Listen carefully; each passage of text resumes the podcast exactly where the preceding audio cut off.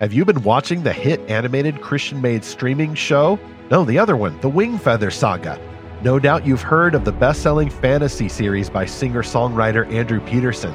This story of the Igby family's darkly whimsical journey has attracted legions of readers from all ages. Now it's become a streaming series distributed by Angel Studios.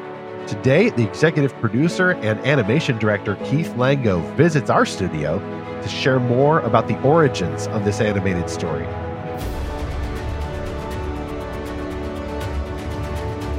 Welcome back to Fantastical Truth, the podcast from lorehaven.com, in which we explore fantastical stories for God's glory. I'm E. Stephen Burnett, the publisher, co author of The Pop Culture Parent, and a recent uh, failed actor. I uh, tried my hand, or my voice rather, at voice acting. I wanted to play uh, one of the fangs of Dang, uh, but I will say that, that it was not the best thing to try for my vocal cords. And I'm Zachary Russell, and I've just gotten back from one of my favorite places to visit, which is a bookstore. And in this case, it's the Books and Crannies bookstore in the Glipwood Township on the continent of Skree.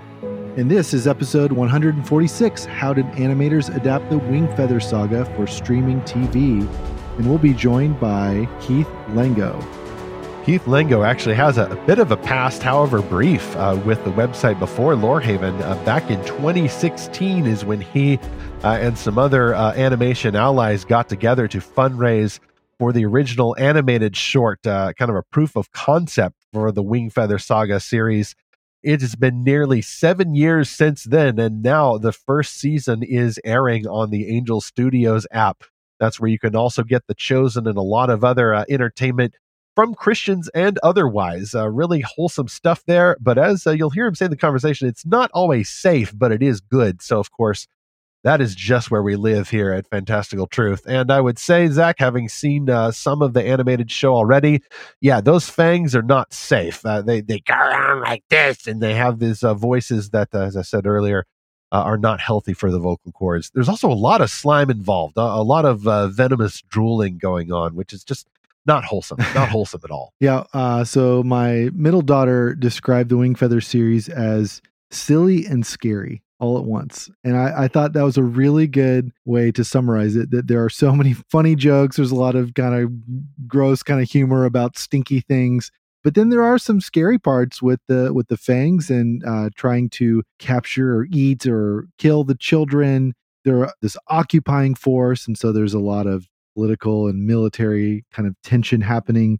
There's a lot of sadness, it seems like, uh, throughout the story. And I, I just really am so intrigued by this, Stephen, that it, it's not what I thought it would be, which is, you know, the, the silly kind of uh, snake from the uh, Disney Robin Hood, the sidekick of uh, Prince John yes. Yeah. Yeah, that guy. I, I that's kind of what I went in expecting was, was some kind of snake character like that. And yeah, there is some kind of silly elements like that. Uh, but there's definitely some serious danger. Yes, Zach, the fangs of Dang are legitimately scary. And uh, for those of you who believe in this conspiracy theory, you may want to update it. Uh, in this world, uh, Aerwiar, I believe it's called, uh, the lizard people have cast off the human suits and they're just acting out in the open.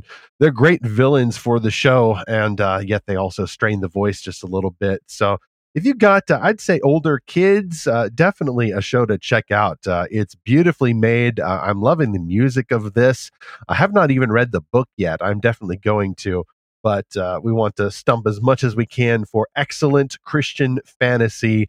A lot of it in book form, of course, if you listen to this podcast, but in this case, uh, kind of special, really, getting a six episode show uh, and then listen to the end of this uh, conversation with Keith uh, to get an update about season two. Stephen, the other thing I just really liked about this element of the Fangs is I mentioned they're in uh, they're occupying this town and, and I guess the whole continent of Skree.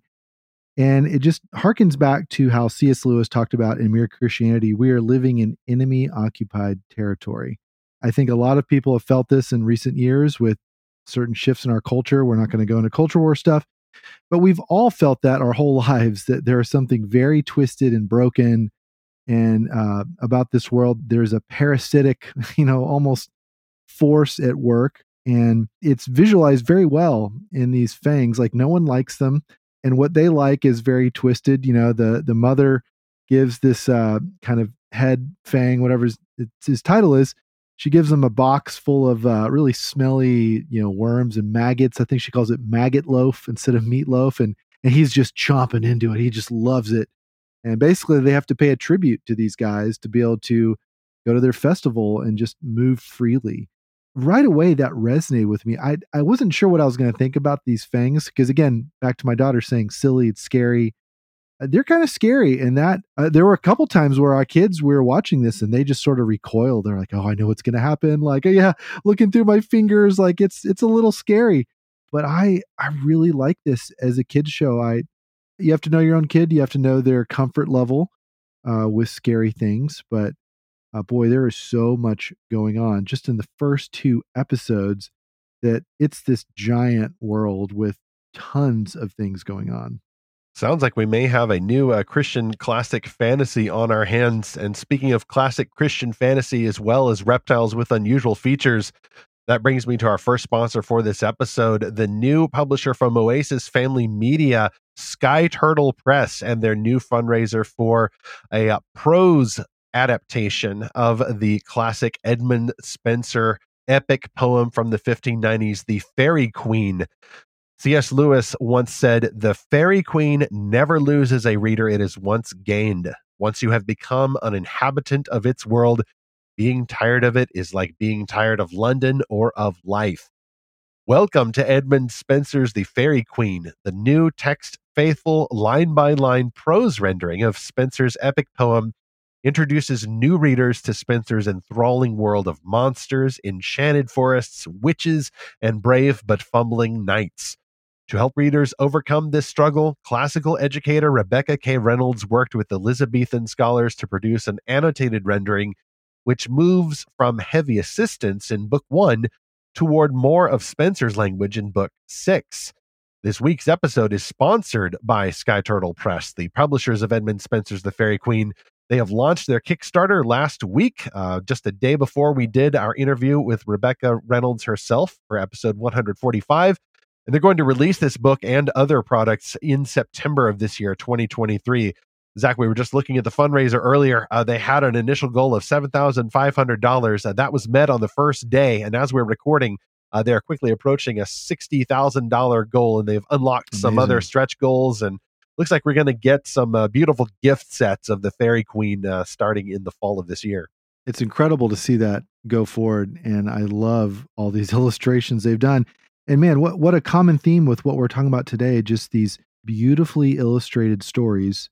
You're going to hear in a minute Keith talk about the approach that they use. It's a little different than you might expect from a animation that's being made in 2022, 2023. Uh, and he uses this phrase handcrafted television show. And he, he's going to share more about what that means and kind of how that works out.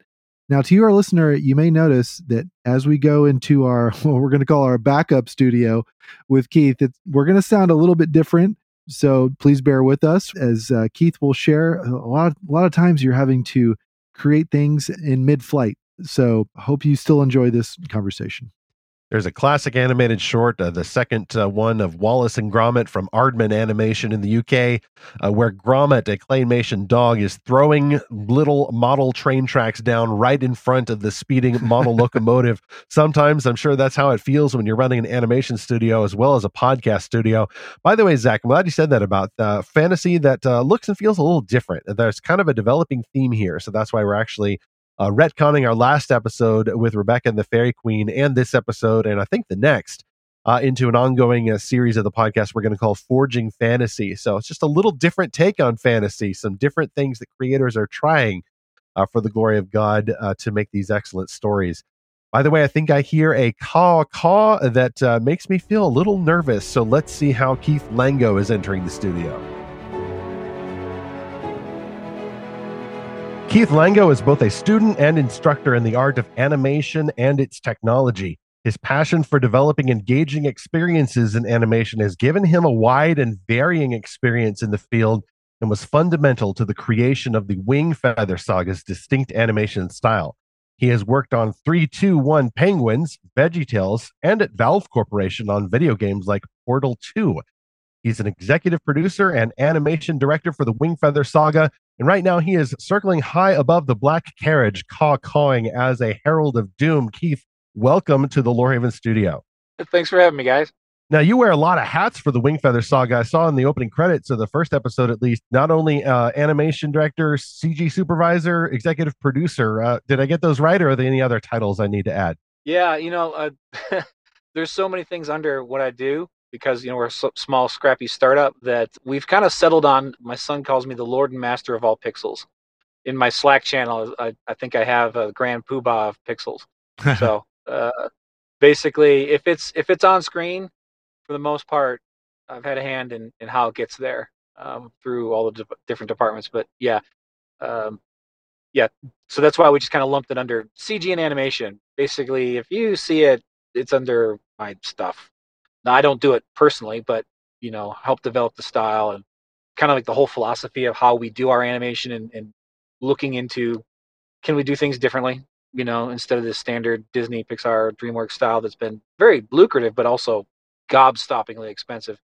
So when you're a scrappy little startup working with crowdfunding money, you got to find ways to maximize uh, your funds for the best viewer experience, you know, uh, for the audience. So uh, we lean into a bunch of different things that are not your normal uh, Pixar style of things, but uh, that's actually a it's by design. You know, we we go, hey, let's let's do things differently.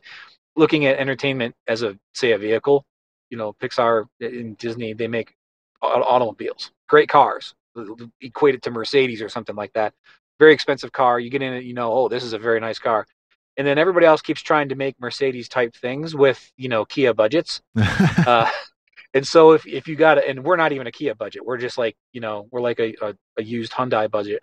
and uh, you get in there and you're like, okay, this is not the same experience. You can you can feel the corners being cut, and and it just you come away thinking, okay, well, I, I got to where I was going, but that wasn't a, a, as nice an experience.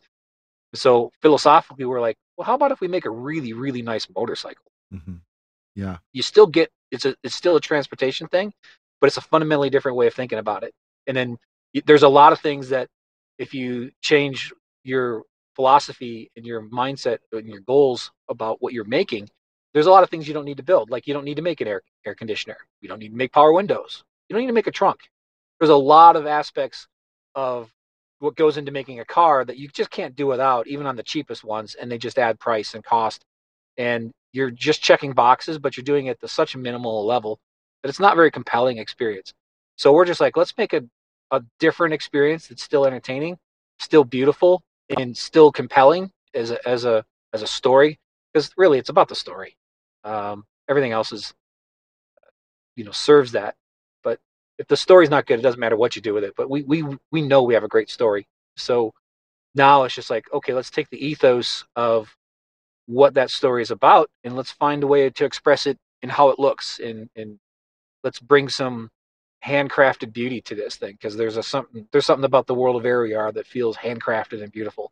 So before you were making the uh, used Hyundai version of uh, animation and, and before you were building puzzles in in portal 2 and reminding us you know the cake is a lie going all the way back uh, a little bit further in your life how did you originally discover fantastical stories and biblical truth i guess like for, for most folks that goes back to my early teen years you know just stumbled into stuff like the hobbit uh, when i was like maybe 10 or 11 years old and just became fascinated with it read it through a couple of times through many of those years just kind of absorbed that stuff, then absorbed the Narnia stuff when my girls were uh, younger, just reading through with them and getting captivated by that that kind of magical world. And but the the, the idea that there's things that uh, there's a resonance to them, currents run deep. You know, they're mm-hmm. moving mm-hmm. and they're compelling and and they're they're profound, but they're not they're not preachy or anything like that. It's just you know if you if you look for it, you can find the allegories, and you don't have to look that hard in Narnia, but you know you can see the value not not the values because that's such a that's such a dumb word like family values like i don't know that's just that's just morality policing no there's something very very deep and compelling and like it stirs the soul kind of stuff and that's i remember that you know being pretty profound at the time and it really motivated a lot of what i want to do with my life as far as like trying to tell stories like that i uh, went into animation because i seem to have a knack for it um, and you know when it comes to when it comes to faith you know my i grew up in a in in the home of a, of a divorced, excommunicated Catholic. Um, so you know, really wasn't much church life early years. But then my parents uh, kind of found their way and started went to church and stuff like that. And there was a profound change in my dad, really quite a bit around age 11 or 12, same time actually. Um, went from being a hard drinking, very angry guy who was not exactly the nicest guy to be around to being, you know, clean, sober, jovial, um, kind. And it's like, Oh, wait, wow. glad, you know, so kind of profound transformation that, you know, the, you know, before he passed away, we had a really fantastic relationship and it was just great, you know, so there's a lot of redemption in that. So Praise God. When you're, when you're that age and you kind of see, you know, I, all my, all my life up till now, up until age 11 or so has been, well, dad's drinking. Let's stay, let's stay quiet and out of the way, you know, to, hey, home is a safe place now is like, it, yeah, it- it's pretty compelling message to a young person about what it means to, to find something deeper that pulls you out of something, that pulls you into something else. Yeah, well, it sounds like a full character arc then in your in your dad's life. yeah, Uh, yeah. Yeah, once you see a redemption story like that, it is very difficult to unsee. Uh, it is near miraculous to see how our great Savior can take a heart of stone and swap it out for a heart of flesh. Uh, Keith, I really appreciated too. Uh, you're almost a Jerry Gord like voice there, or is it Jimmy Gord? I forget. Family values. Like, okay, it does Uh. sound a little Christianese. Uh, a word I have found myself using more in place of that is uh, a little bit more retro sounding word, which is virtue. Uh, you've got Christ Sure. likeness on display, not only in the redemption arc of a loved one, but in these fantastical stories that aren't just talking about it's good to be good, so that's why you should, or being nice. Uh, watching the first episode of the Wingfeather saga, uh, I don't, I mean, I guess you could say it's family values, but I'm just seeing a very in depth virtue there. The family is clearly being drawn into a larger story, a battle of good versus evil, with all of these uh, townspersons being ruled over uh, by the fangs of Dang. Uh, by the way, if you hear Yeah. any stress in my voice, that's because I was actually auditioning to perform as one of the fangs, and uh, a little bit difficult on the vocal cords there. Uh, or it could be uh, allergy season here in Central Texas. So, jumping then to uh, the chapter one proper of our discussion, I'm curious then, Keith, uh, what led you from enjoying these stories and then seeing this uh, providential redemption uh, at home? What led you to help create these animated stories as an uh, animator, supervisor, executive producer, and all the rest of it? Specifically on Wingfeather. Uh, and, or just all together, three, two, one, penguins, uh, VeggieTales, uh, Valve, all yeah, this stuff. all that stuff. I kind of stumbled into. Uh, I mean, I was always an artist, uh, kind of, but not a really good one in a writer, but not bad at it. But there was just no, there was no mechanism for me to kind of follow through on that. You know, I grew up in in Buffalo, New York. It's a, it's a you know, at the time, you know, a, a dying steel town. You know, you, if you're an artist, then you know, it's it's it's a town of manufacturing, blue collar, all the way through, right? And my dad had this saying. He's like, they call them starving artists for a reason, son. You might want to find a real job. Uh, so, uh, you know, I never like you grow up in a town like that, so disconnected from the world of media and what that means. It's like human beings don't make movies. I mean, you know, you stop and think about it logically. Of course, human beings make movies, but not real human beings. It's like it's just like the, you're being an astronaut or the president. You know, yes, I, I suppose technically that's a human. That's not a regular person, right? That's not for me. It's not within the realm of possibility of like that's something I could do. So I never dreamed of like I'm I'm not one of these kids who grew up like I I dreamed of working at Disney since the time I was 10 years old. No, I had no clue. Uh, I didn't know. So I stumbled into it completely by accident. Mostly uh, got started into doing so, uh, for sale for sale by owner real estate magazine from a friend of mine who said, "Hey, I got a landscaping business and you're pretty artistic and how about I go around and sell the ads and you put the paper together?" I said, "Okay, cool. I, I that sounds interesting." Um, you know, I got better at putting together a paper than he did at selling ads. So we went out of business pretty quick. But from that, I leveraged uh, the skills I learned, and I learned them the hard way by making mistake after mistake after mistake. So much so that three of the four service bureaus in the town of Rochester, New York, would no longer accept me as a client because my stuff was so broken. oh, Um, they're like, "Don't ever come back here again. You don't know what you're doing." I'm like, "Of course I don't know what I'm doing. I'm going to go to the next people until I burn out their goodwill." Um, but I learned right the hard way doing it, and um, you know, this is early '90s, so there wasn't there wasn't really an internet, um, and so you just kind of get by, you know. And then I was at uh, leveraged that to work at a Gannett newspaper in Rochester, New York, the Democrat and Chronicle, and so it's a big paper in town. I was in the in the ad department, and one of the when I was there, I, one of the coworkers who was I don't know, kind of a kind of a high nose snob, but he just had graduated from Rensselaer Polytechnic Institute. He showed me a 3D render about the size of a of a postage stamp of a, a golden Tutankhamun head uh, that he had made for like one of his classes. I said, "How in the world did you do that? so compelling."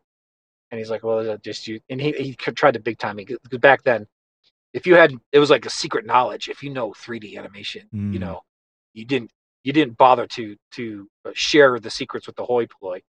Um, but I dug around a little bit and found out, okay, these software. So my wife was just graduated from school. It was my turn, quote unquote, to go to school. We had uh, a young one, two young ones at home, and I said, uh, you know, I, I think I want to do this. Uh, and instead of going to school and taking out a loan, I'm going to go ahead and take out a loan for a computer for some software, and I'm going to dive in, and I'll be a stay-at-home dad who learns how to do this stuff, and uh, and I give myself four years to get good at it, and that's what I did. And um, along the way, I got clients and got better. And uh, when I saw Toy Story, I said, now there's a thing I think I could do. So then I started animating with software that was not designed to be animated. So much so that uh, the uh, the creators of the software said, "Who gave you our new beta version for this?" Because I did an animation test and put it up on like an AOL server or something, and um, and they're like, "You can't do what you just did with our existing software. So who gave you the the, the you know, access to the beta? Because they're not supposed to do that." I said, "Bro, I, I didn't I, I don't know what you're talking about. I just mm. use your software. And they're like, we don't, we don't know how you did that. We don't believe you. Send us the files. So I sent them the files and they're like, oh, you're clever. so they, uh, they started putting me onto beta programs. And it's that's kind of how I got my break into it. I just realized oh, I have nice. a knack for just taking what exists and hacking it uh, to get the results that we're after. And Wingfeather is just one big, long journey from that point um, where we take what's existing and say, what if we use it differently? Um, so I, uh, somebody, uh, somebody, I was doing another interview and somebody said, Hey, so what's, what's your job like? I said, our job in the animation department for Wingfeather Saga. Did you know the movie, um, uh, Apollo 13, where they have yes. to create the uh, CO2 filter, right? For the, the carbon monoxide round filter. bag into a square hole or something. Yeah. Tell me right. this isn't where the engineer operation. down on the ground just says, "We got to make one of these out of all of that on the table." right. That's that our song. job. Yeah. Yeah. Just so our job is to just take what's available and make something different out of it, so make something new. So we're doing that. You know, we're creating all these this rich artistic painterly style in Unreal Engine in real time, which is a massive game changer as far as like what it costs to um, to turn things around. Our iteration um, levels go way up, and there's a lot of benefit from it. So I'm starting to get in the weeds, so I'm going to stop there. Well, I'd, I'd, love to get in the weeds with you just a little bit about the style. Um, uh, occasionally, I will watch uh, you know YouTube videos and such about uh, animation, computer graphics, and such. And uh, I grew up keeping up with uh, Pixar. I was well aware of Toy uh-huh. Story uh-huh. when it was coming out before 1995. And then, of course, right about the same time, or even just a few years earlier, you've got Phil Vischer and Mike Nawrocki uh, working up in sure. uh, Illinois got a hold of their own animation software, uh, trying to make cartoons with uh, not talking candy bars, but talking vegetables. Uh, we had uh, Mike. I think they should have done the candy bars. Yeah, maybe yeah. someone. Apparently, the candy bar verse is still still up for grabs. If any, I told Mike he should have done that. that. Yeah, I think yeah, parents yeah. would have loved it. you've already gone over some of the, um, of the least glamorous parts of getting into this business animation. You know, obviously, there's an uphill climb simply because we live in a groaning world and there's some practical needs. You got to eat, you got to take care of your family, and animation is not the quickest way to do that. What though is like the most fulfilling part of this job to you, and not only as an animator, uh, but as as a Christ follower? Like, what what does it do to create stuff, new kinds of images in this way? Gosh, it's just fun. it, it's it's really fun when you make something and you just try your best to make it what your heart and what your mind thinks it should be. And you don't always hit it. You're lucky if you hit the dartboard. Bullseyes are pretty rare. But what you do is, for me, anyways, the act of creating is so fun. It's the journey, not the destination, most of the time. This is a weird thing. I don't really watch a bunch of movies. I don't read a ton of books. I tell I tell my friends like, "Hey, man, I don't use the drugs. I just sell them. I make them. You know." so, physician, uh, heal thyself. That's funny. Yeah, I'm just really big into into making things. That that's just where I feel like uh, solving the problem. It's just I feel like I'm a fish who's in water. So in that way, I feel like I'm honoring my creator in that regard. He made me to do this, so I should probably just do it, do it as well as I can, and enjoy it, and and try to bring and unlock some some mystery, some beauty in the world in in doing it. And so uh, that's really rewarding from a personal standpoint. In my position now, my most rewarding thing is is my team. Uh, we have a lot of young folks on our crew because you know we're startup, right?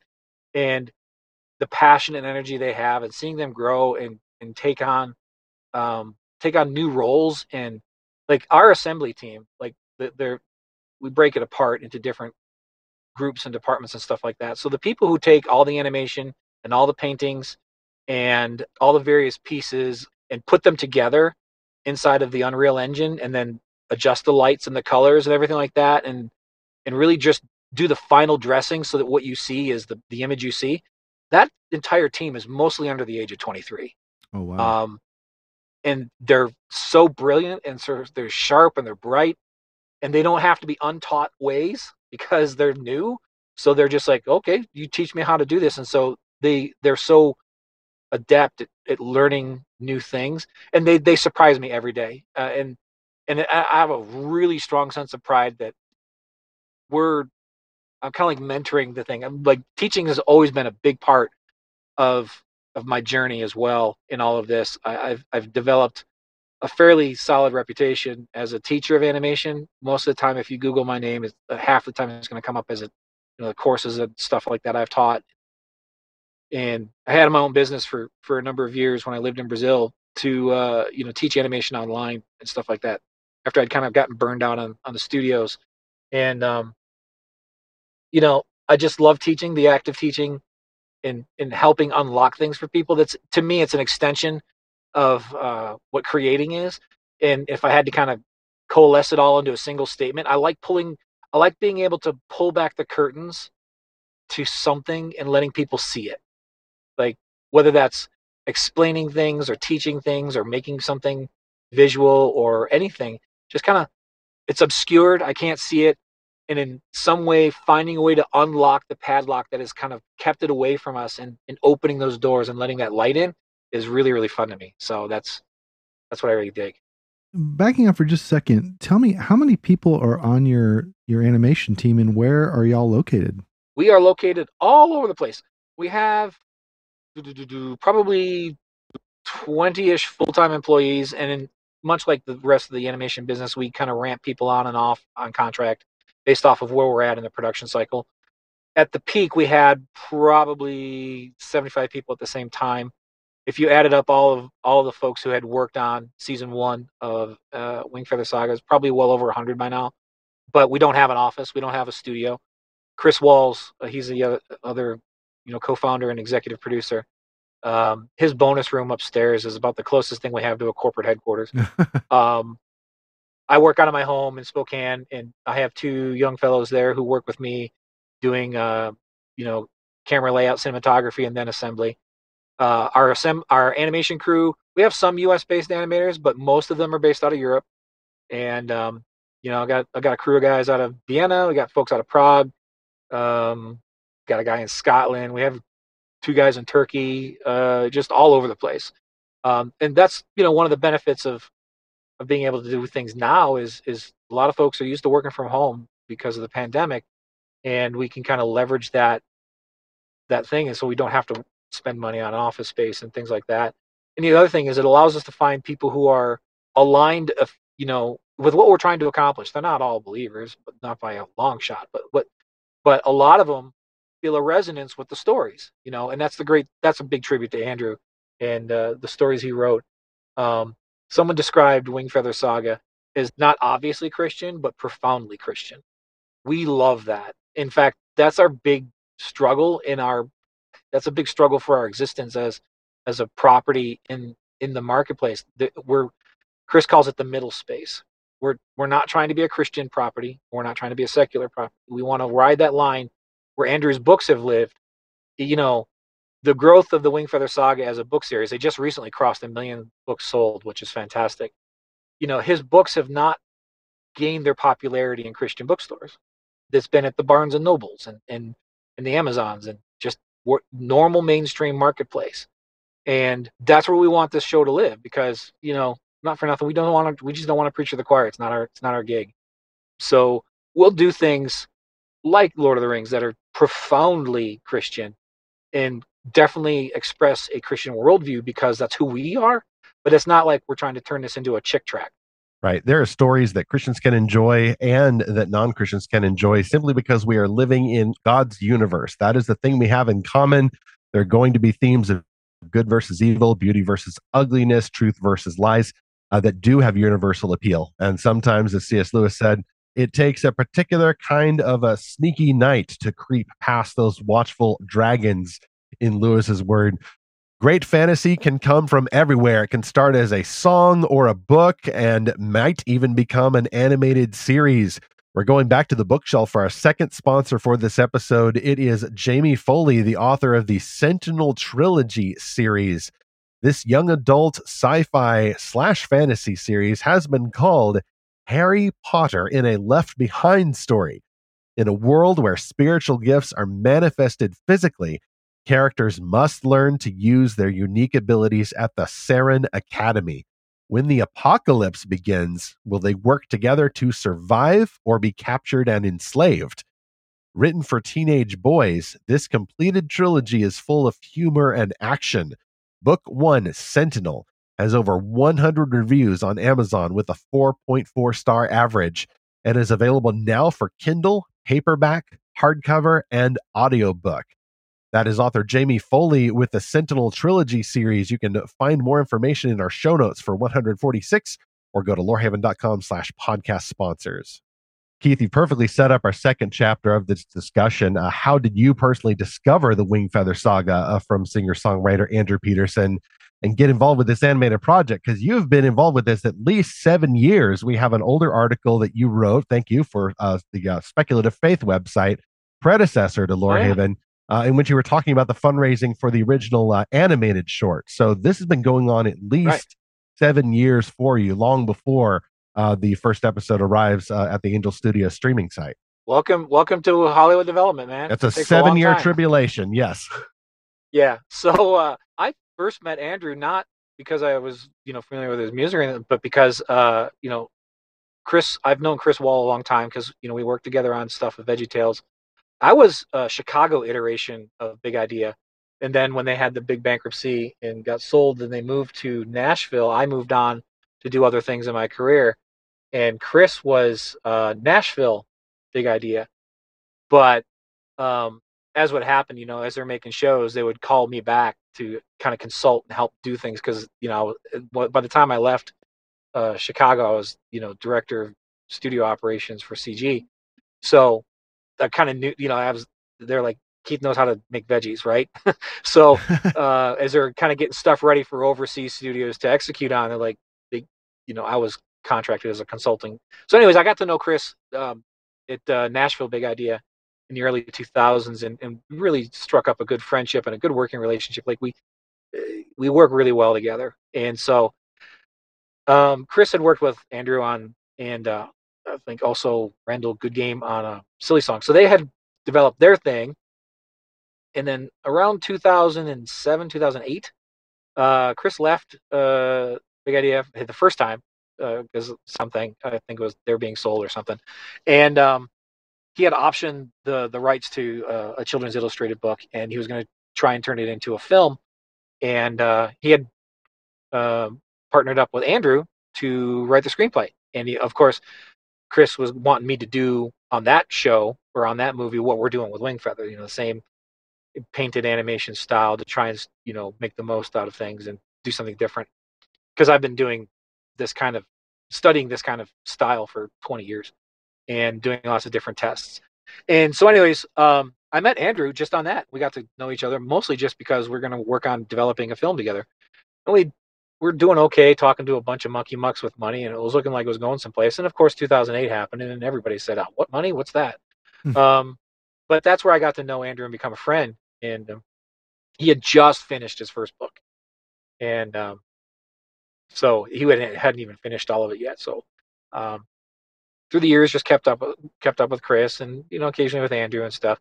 And so in the summer of 2015, after Andrew had finished the fourth book, um, he came to Chris and said, "Hey, what do you think about making this a TV show, kind of like, you know, Airbender, the, the Avatar, the Last Airbender?" And uh, Chris was like, "That's pretty cool." So first thing Chris did was call me and say, "Hey, Andrew says he'd like to make a TV show of the Wingfeather saga, and uh, want to know if you'd be in on it." I'm like, "Yeah, let's let's do it." So the Wingfeather saga came later for me than than Andrew. Like I, I knew him before that, just through different things. So, what, what was the challenge then turning this into a, a, a multi episode show? Uh, the first uh, three episodes are already out, by the way, and I think I saw uh, episode four uh, is arriving on February the 10th. Uh, that's a big production. You've got to find voice talent. You've got to adapt uh, the book to the screen. no easy process, especially when folks are right. getting very, very attached to the way that the books are written. and from what I've seen yep. so far, at least, the first episode starts a little differently from the book. There's a lot more early world building in the book, but you have to begin with a galloping horse and the carriage and the thunder, uh, and then uh, a, a, rather startling, you know, but still child appropriate uh, abduction at the uh, beginning of the very first episode. Uh, what do you recall, like maybe the the top three or even the top one challenges of bringing the Wingfeather Saga from the page to the screen? From an adaptation standpoint, I mean, there's a lot of technical challenges that you know may or may not be interesting. Um, just getting a studio stood up with no time. That right there was like, hey, we went to the crowd, we got the crowdfunding, got raised our five million dollars to make our first season. First off, idea of making a season of six episodes and starting a studio and doing all the pre-production for just five million dollars. Just five million, yes. Um, we're we're used to seeing Disney spend hundreds of millions of dollars on an animated film, whether or not it does very well. Right. That's astounding. Yeah, and so we had 18 months from the money hits the bank to okay, we got to have episodes. Okay, well, who do you have? Nobody. Uh, what what tech do you have? None. What's your pipeline? Don't have one. Where's your studio? Don't have one. So it's been a scramble. You know, the biggest challenge for the last past year and a half is just getting it all stood up, getting systems built, getting pipelines built, getting people trained up, uh, being able to find all the problems and and work around them. You know, so from that standpoint, there's just a lot of heavy lifting, a lot of hard work to kind of uh, as I mentioned to some people, it's like taking all the parts of an airplane, putting it into a catapult, launching it in the air, and hoping you can assemble a plane that can land safely before it all crashes to the ground. So, wow. um, and we've landed that plane. You know, our episode one took uh, our animation team, uh, I want to say, close to four, five months to animate, probably five months. Just episode one, because we're just learning so many things, running into so many problems, having to build so many systems, uh, having to get them get their heads around how they animate this way. And then by the time we you know finished we just we we just wrapped up episode six animation so the animators are kind of on a break right now. But we were able to do episode five in like five weeks with the same crew. And the same thing is assembly you know our first putting the show together like gathering all the pieces and putting the final image together on episode one was like a four month arduous process of pain and sorrow uh, and now we can assemble a show in about four weeks same size crew. So the efficiencies are there. Like just getting past all those things was really, really big.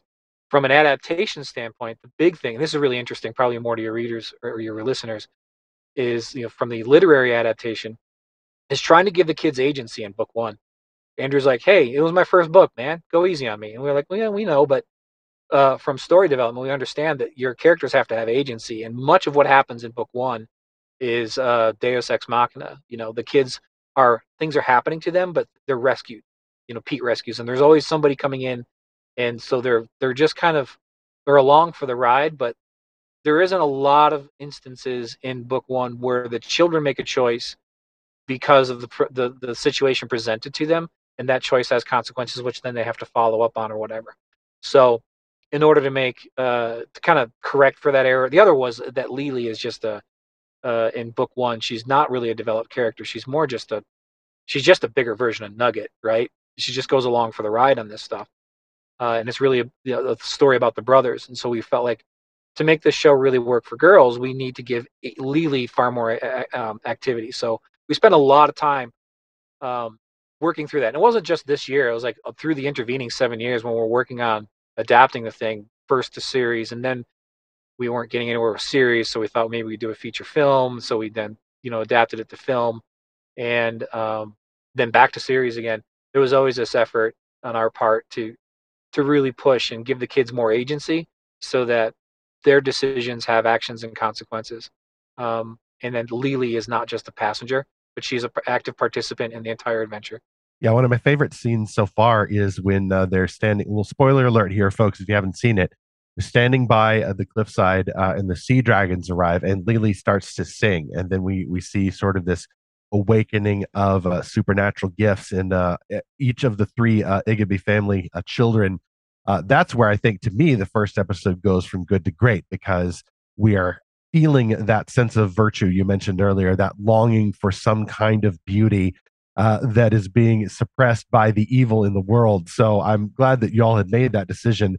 There's so much good music too uh, in the show, which of course coming oh, yeah. from Andrew Peterson, uh, one might expect. Uh, I did not expect him himself to be uh, a guest voice, uh, basically seeming to play a fantasy world version of himself. But in retrospect, well, why would I not expect that? Um, I've only seen the first yeah. episode so far, Keith, by the way, and I've I've not yet read the book. Don't don't tell anybody. It's just you and me here. But I'm really enjoying it, and it makes me want then to head into the audiobook uh, for the first book, which I own, uh, on the edge of the dark sea of darkness. So six episodes then. So we have three out, and then the second half of the first season uh, is coming out starting on February the 10th. So you said that the animation team has gotten to have a break now. Uh, but you yourself uh, have been scrambling uh, here. So it's uh, really great that you're able to clear time for the interview this morning. Whether your favorite fantasy story is made by Christians or made by others who still know how to make great stories, your call, especially if you're a parent, is to discern and explore these stories for the glory of God and teach your children to do the same. That leads me to our third sponsor for this episode, and it be in part myself. I grabbed the open slot, at least for the next few episodes and this one, it is my nonfiction book, The Pop Culture Parent, uh, co written uh, with my friends Ted Turnau uh, and Dr. Jared Moore. Ted does worldview teaching, Jared does pastoring, and I do the story stuff. But we all do the story stuff for this book. Uh, it is a nonfiction book, but there is a dragon on the cover, so it fits with the theme. It helps you to engage these stories, not just to identify the parts of the stories that might be displeasing to God, but the idols in the stories and the beauties and goodness and truths in these stories.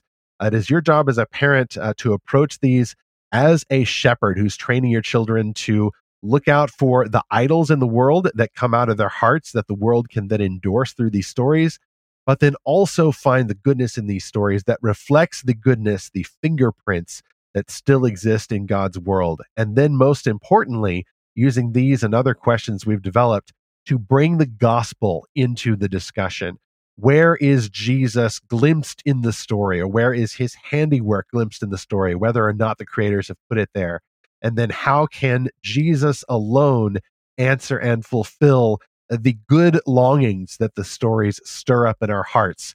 We've been talking with Keith about the longings that the Wingfeather Saga book and animated series stirs up in our hearts with the music and that sense of a, a world that is made better, that no longer has fangs prowling around. A book like this may be what you need to help your kids learn to identify and name these things and glorify Jesus as a result of their engagement with these stories. You can get more information in our show notes for episode 146 or go to lorehaven.com slash podcast sponsors and learn more about the pop culture parent. I guess we can go ahead and move into chapter three then. Uh, what is next for the Wingfeather saga and anything else uh, that your studio is going to do involving maybe uh, Angel Studios as well? Yeah. Well, when I say animation, you know, to the to the layperson, that means anybody who's making visual stuff. Uh, in technical terms, I'm just talking about the people who make the performances. There, our background painters are still very busy. Our assembly people are busy. Uh, there's a whole lot of people still working.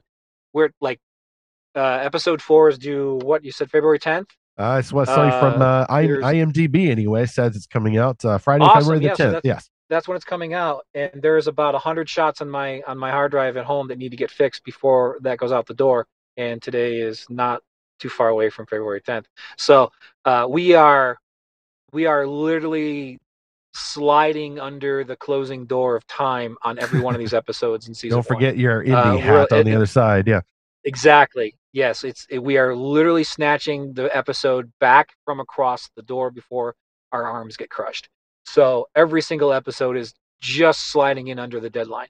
So it's a fun challenge, and that's so. Yeah, when I say the animators are taking a break, that's like a group of 18 people who are, you know, done making the performances. Ah, actually um, doing the motion. you see. then. Okay. Yeah, yeah, yeah. So we, you know, we break it apart, and then the background painters are just about done. They're moving on to doing development for season two. Uh, we are on, we are greenlit for season two, so we're moving on Wonderful. on that. Uh, a greenlit to a degree, yeah. I mean, we've we've raised the money for um, uh, development for you know pre-production, so we got new characters, new locations. Um, going to be improving our tech a little bit, uh, stepping up our games. Some things that uh, that you're allowed to do in a game engine that are really powerful. We can kind of borrow those systems. We just didn't have the bandwidth or the time to do them in season one, so we kind of just did kind of adapted things the old-fashioned way to a certain degree. But we, we get- season two, we can start leveraging some more of those those technological hacks that work better for us. As far as like uh, Angel Studios and stuff like that, yeah, we're we're really scrambling to get. Um, the show is doing really really well so far as far as initial metrics of what expectations are. We got half the episodes out right now uh, for season one. There's it's not really a strong push. Uh, we're kind of like just getting it there, getting the core people worked out. They're doing a lot of A/B testing about what works for you know viewer retention and stuff, deep analytic, googly things, you know, because it's a streaming service. So they're you know one of the, backside of that is you, know, you get you get data about what works and what doesn't. So it's doing really well. They say it's it's tracking better than the Chosen did when it first started. So we're like they're happy. We're happy with it. Um, and they're like, when can we have season two? And we're like, uh, we're working on it. so yeah, we are. We're hard at work on pre-production on that. Uh, if all goes well, we um, we start uh, principal animation on that. Well, actually, we'll we'll start first with cinematography layout, uh, probably in March. Uh, we have animatics, which is basically the comic book version of the show, um, up and working for the first five episodes. Uh, season two will be seven episodes um, instead of six. So, and we hope to have those out, um, you know, in the fourth quarter of this year and stuff Okay. like that. So, wow. um, yeah, it we're we're cooking right along, and uh, we're looking at ways to try and uh, secure the funding we need to to keep going. Because the, the grand plan of, of Wingfeather Saga is to take seven seasons to tell the story of the four books. So we have that all mapped out, you know, as far as like a breakout, what happens in each season, and you know, have episode breakouts. So we've done the work already of just taking the four books and breaking them down into what it means across seven se- seasons to make a show that follows that that ar- narrative arc all the way through. And so that's our goals. We just want to get to the point where we can finish the seven seasons and, and get it out there and and let it do what it does. This is spectacular. We- haven't talked much even about the voice talent of the show, but I thought that Podo Helmer sounded a little familiar, so I looked him up. Uh, it's an actor named Kevin McNally, who actually is Gibbs, the Uh-huh. pirate from Pirates of the Caribbean. So Oh, my uh, my Uh-huh. voice actor talent, uh, which by the way now covers Japanese voice actors as well, uh, was able to help me again. Excellent. And then of course uh, Jodi Benson, uh, famous for uh, Yep. voicing the Little Mermaid and many many other characters, uh, as the voice of Nia. Uh, so you'll uh, you'll Uh-huh. detect some familiar tones there.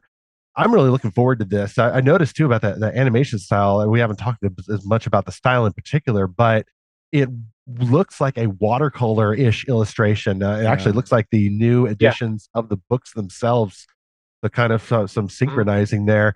Uh, it, it's a lower frame rate than you would expect uh, for animation. Uh, what what is this? What, what people would say the standard is? Is it 24 frames per second? Yeah. Okay.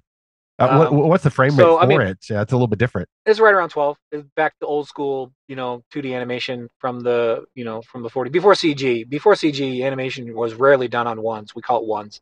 Ah, because there's yes. 24 frames of film and so uh, doing it on ones means that you do a new drawing every frame for every second because it's expensive so if you go back to old disney films or the warner brothers cartoons or anything that's basically before uh, computer graphics really took over was very rare to find animation done on ones. Most of the time it was done on twos which means you do a drawing and you ex- you take two pictures of it uh, in in on film so that when it plays back it plays back at 12 frames per second practically. And um, so kind of leaning into that and- and you see that a lot in stop motion uh, as well just because it's just easier to do. Um, but now with a lot of the computer assisted stop motion stuff that's all done on ones as well. So there's been this you know the last 20 something years because of the, the advent of, of computer graphics and just that style has become very thing a really big thing. We uh we said hey let's harken back to to something a little deeper in history you know go back a few a few years. And it was viable then because you know the story of pinocchio is compelling even though it's on twos right? The story of sleeping beauty is compelling even though it's on twos. Uh, i grew up uh, you know a fan of bugs bunny and the warner brother cartoons and those are all on twos right? So we know that it, you don't frame rate doesn't equal quality. Uh, so right. do we have a, a strong intentional philosophy of leaving gaps? Uh, or the way I call it is uh, make the entire thing impressionistic. You know, it's not realism. We're not trying to do hyper realism. We're not trying to represent reality uh, with a high level of fidelity or, or, or accuracy. We it's a fantasy series, so we want to invite the user's imagination to do some work. So when we paint the backgrounds, we do not, you know, render every leaf with high detail. We take a brushstroke and we say that's a tree. And if you look at the background paintings, you see the brushstrokes, you see the bristles, um, because we we have an ethos uh, in our show where we want to see the hand of the artist because we think I see the hand of the artist everywhere I look around me, in this great creation, right? I see God's hand in everything, and I don't want to hide the hand of our artists who are wonderful, talented people and hide it behind the polish of a machine. So we're trying everything we can to get the machine out of the way and let the artist's handprint come through. Um, so that you can distinguish, hey, if you really study, you can and you understand it, you can like I can spot uh, Aedan Peterson's backgrounds because they're a certain style. I can spot uh, Trudy Wenzel's backgrounds because they're a style. But they're all on style, but they have their own little flair to them. I can pick out pieces of animation that one of our animators, Sinisha Matic, does because he's Sinisha's got a style, and then Tom Stockinger has another style.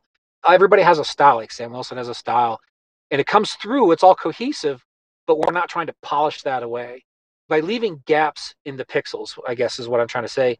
Like not lovingly rendering everything to the nines, where you're eh, you, it's all presented to you. You have to do nothing except consume it we're leaving gaps in motion, we're leaving gaps in lighting, we're leaving gaps in shading, we're leaving gaps in the backgrounds to make it an illustration, to invite the mind and the imagination of the user into every frame. Yeah, I love that as a uh, that's a wonderful philosophy, and that that style that you're using, that impressionistic, uh, more of a classic animation style. You know, I I think for a lot of viewers, you know, I, I grew up consuming all these Disney films as a kid, and now I'm a parent, and so it it's sort of it's it's got this nostalgic feeling to it, which also kind of correlates with more classic virtues and, and values. And so I, I think it's like right away I trusted it. It oddly enough, as opposed to like you huh. said, the, the machine produced animation of today where it's just so highly polished. But we've talked about Disney, we've talked about other yeah, Netflix and other streaming giants and and just a lot of the values and, and themes that they they are embedding in their stories are not always um, you know consistent with the Christian worldview. So um, sure. you know, I'm only a couple episodes into Wingfeather, but I can already see those threads of a Christian worldview and, and sort of the meaning uh, behind it. But what would you say in this series is kind of stands out to you the most? Like, what's the most meaningful aspect of the story of the Wingfeather saga? It's honest. Is is the best thing I can say. We're not trying to make we're not trying to make safe entertainment here. There's that you know that old line. You know when the kids ask about Aslan, is he safe? No. Oh no no no no, he's not safe, but he's good. So we want to make something that's not necessarily safe. We're not interested in making something safe for the whole family it's more like we want to make something good, resonantly deeply good. Um, and the stories are resonantly deeply good. There are there are flawed characters all the way through this thing. Every one of our characters from hero on down is flawed. They make bad choices. They make legitimately terrible choices. They have skeletons in the closet. They have they have very very dark pasts. Uh, Podo is a is a fascinating character. He's one of my favorites. Um, his past is you, you know you're introduced to him as this kind of doting grandfather and as you get deeper into the books you realize oh this dude's done some things right? And you know the choices that the boys make they're and and the thing is that they have scars right? They have lasting consequences to their choices. Like you choose to do this thing and there's no getting back from that you know? Now, it's redeemed and it's made beautiful, but it's never made whole until something bigger can make it whole. You can go along with a broken heart in this world because sometimes you just have a broken heart, you know? So, uh, and until it's all made new, it you know you just got to deal with that, and that's what's honest about these stories is they're we're not trying to tell you a fanciful version of what a good Christian life looks like. We're not interested in that in the slightest bit, and Andrew wasn't either. And his songwriting is very similar. It's like what does he call it? A sorrowful joy, you know. So that's the meaning thing for us. That's for me personally. That's super super deep. That's why I care about making a show and making it beautiful because it's real. You know, I've lived a while on this earth and I've seen some things and some stuff's happened to me. And I know how broken this place is, but it's still beautiful. So that's what's meaningful to me. I love it. As a famous songwriter has famously sung, Do you feel the world is broken? Chorus answer, we do. Uh, and that sentiment, that biblical truth and beauty comes through in this show. I'm really looking forward to the rest of these episodes. Of course, I'm going to be reading the books and then looking forward to season two, Lord willing. Uh, Lord willing, again, coming out uh, hopefully later this year. So we're going to pray for you guys at your scrappy startup animation studio. Uh, go to wingfeathersaga.com. Uh, we'll put all those links in the show notes. You can figure out how to support this effort as well, like actually put your money where your fandom is. It's a great way of supporting this series. Uh, this new crowdsourced uh, method of sponsoring these hardworking animators and artists uh, doing this uh, for your part uh, for the Lord's glory. We're looking forward to it. Uh, Keith, thank you so much Thanks. for stopping by the studio. we look forward to tracking the rest of this further up and further in, brother. Great. Thank you. It's been awesome. Stephen, one of the themes that really stood out to me from talking to Keith was this theme of sorrowful joy that I know how broken this world is, but it's still beautiful.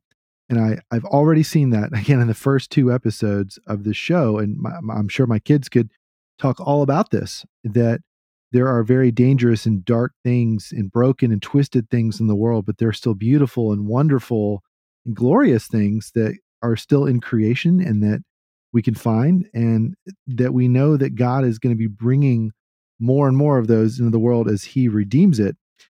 And so it's sort of in, we're in this in between state, right? With where we live. And the story perfectly captures that.